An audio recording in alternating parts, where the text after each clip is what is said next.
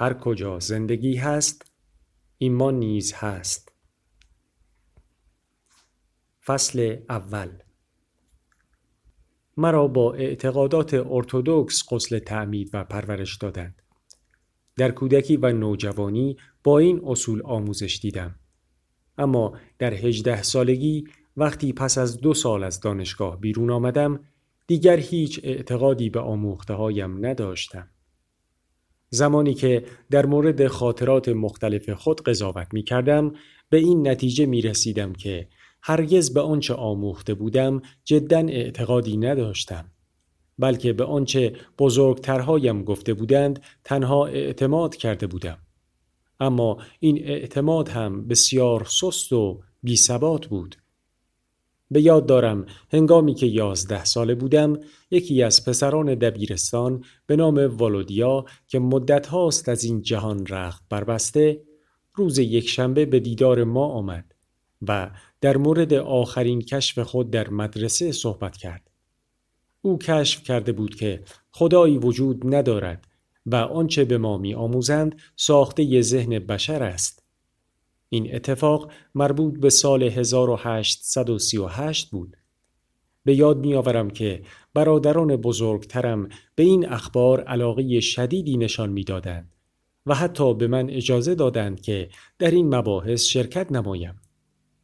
همه ما خیلی هیجان زده بودیم و این اخبار را بسیار مجذوب کننده و کاملا ممکن می دانستیم.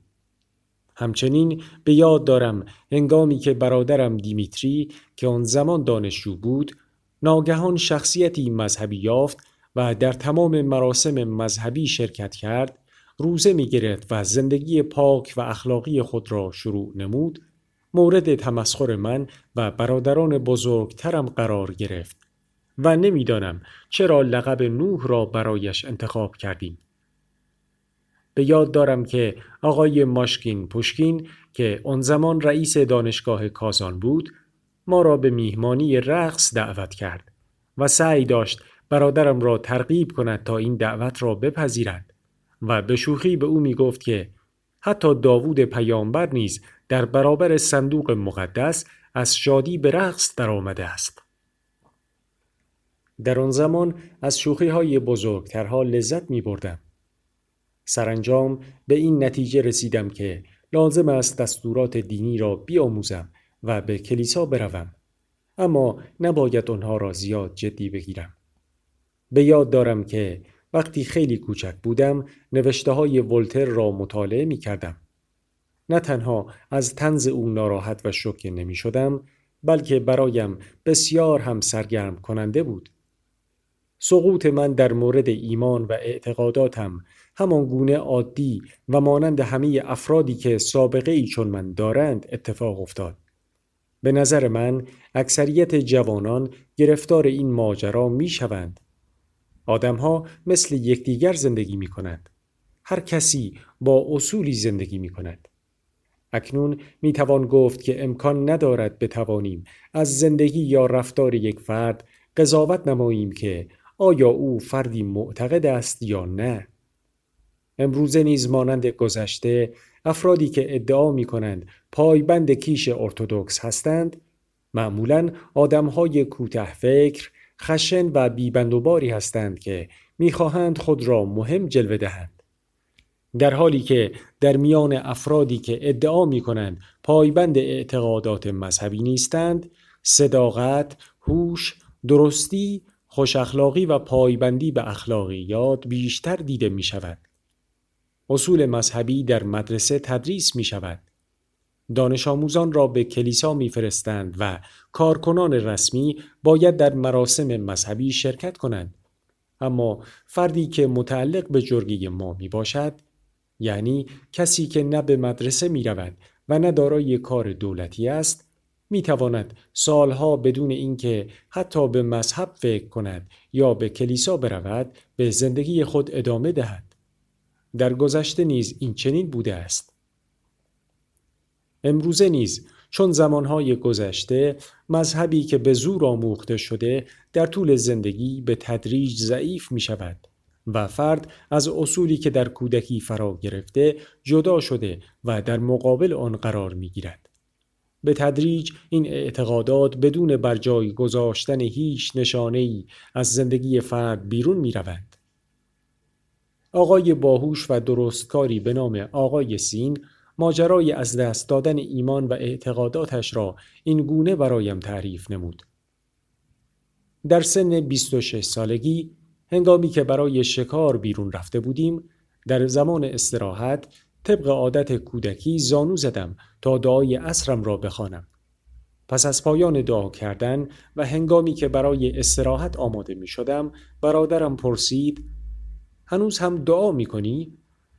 هیچ حرف دیگری بین ما رد و بدل نشد اما از همان روز دعا و کلیسا رفتن را کنار گذاشتم پس از اون ماجرا آقای سین به مدت سی سال به کلیسا نرفت دیگر دعا نخواند و در هیچ مراسم مذهبی شرکت نکرد.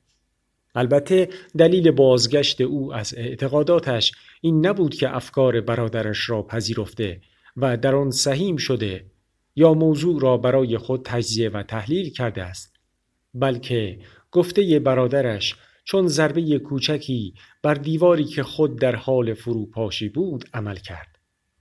سخنان برادرش به او نشان می دهد که قلبش از مدتها پیش توهی از ایمان واقعی بوده و دعا و عبادتش عملی بیهوده است زمانی که پوچی و بیهودگی عمل خود را دریافت دیگر نمی توانست ادامه دهد. این اتفاق برای بسیاری از مردم افتاده و می افتد. من در مورد آدمهایی که سابقه ای چون خودم دارند صحبت می کنم. مردمی که با خودشان صادقند و نه آدمهایی که با ادعای دینداری در طلب منافع دنیوی خیش می باشند. این افراد از جمله بی ایمانترین مردم هستند چون دینی که برای کسب مال دنیا باشد دین نیست کسانی که مثل ما هستند خود را در شرایطی احساس می کنند که پرتو آگاهی و زندگی بنای ناپایدار ایمان آنان را از میان برده است به همین دلیل نیز آن را نادیده می گیرند. مبانی مذهبی که در کودکی آموخته بودم به تدریج رنگ باخت این در مورد دیگران نیز صدق می کند با این تفاوت که به علت مطالعه و تعمق زیاد من در کودکی بسیار زودتر ایمان خود را از دست دادم. وقتی شانزده سال داشتم از خواندن دعا دست کشیدم و رفتن به کلیسا و روزه گرفتن را به دست فراموشی سپردم. دیگر هیچ اعتقادی به آنچه که در کودکی فرا گرفته بودم نداشتم. اما به چیزی ایمان داشتم که نمی توانستم بگویم چیست. به خدا ایمان داشتم یا دست کم می توانم بگویم وجود او را انکار نمی کردم اما نمی‌دانستم چگونه خدایی است مسیح و آموزه هایش را رد نمی کردم اما نمی توانستم بگویم از دستوراتش چه آموختم حالا که به آن زمان فکر می کنم به روشنی می بینم که ایمان من در آن دوره جدا از قرایز حیوانی زندگیم ایمان واقعی و کاملی بوده است اما این ایمان کامل و هدف آن چه بود؟ پاسخ این سوال برایم روشن نبود. تلاش می کردم تا خود را از نظر هوش و خرد به کمال برسانم. به همین دلیل در هر زمینه ای مطالعه می کردم. سعی کردم ارادم را قوی کنم. قوانینی برای خود تعیین و از آن پیروی کردم. خود را از نظر جسمی به کمال رساندم. با انجام انواع ورزش ها توانایی ها و قدرتم را افزایش دادم و با تحمل سختی ها صبر و تحملم را بالا بردم. از نظر من همه اینها می توانست تکامل فردی باشد.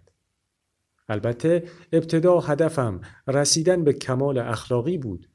اما بعد به صورت اعتقاد به کمال در کلی جلوگر شد.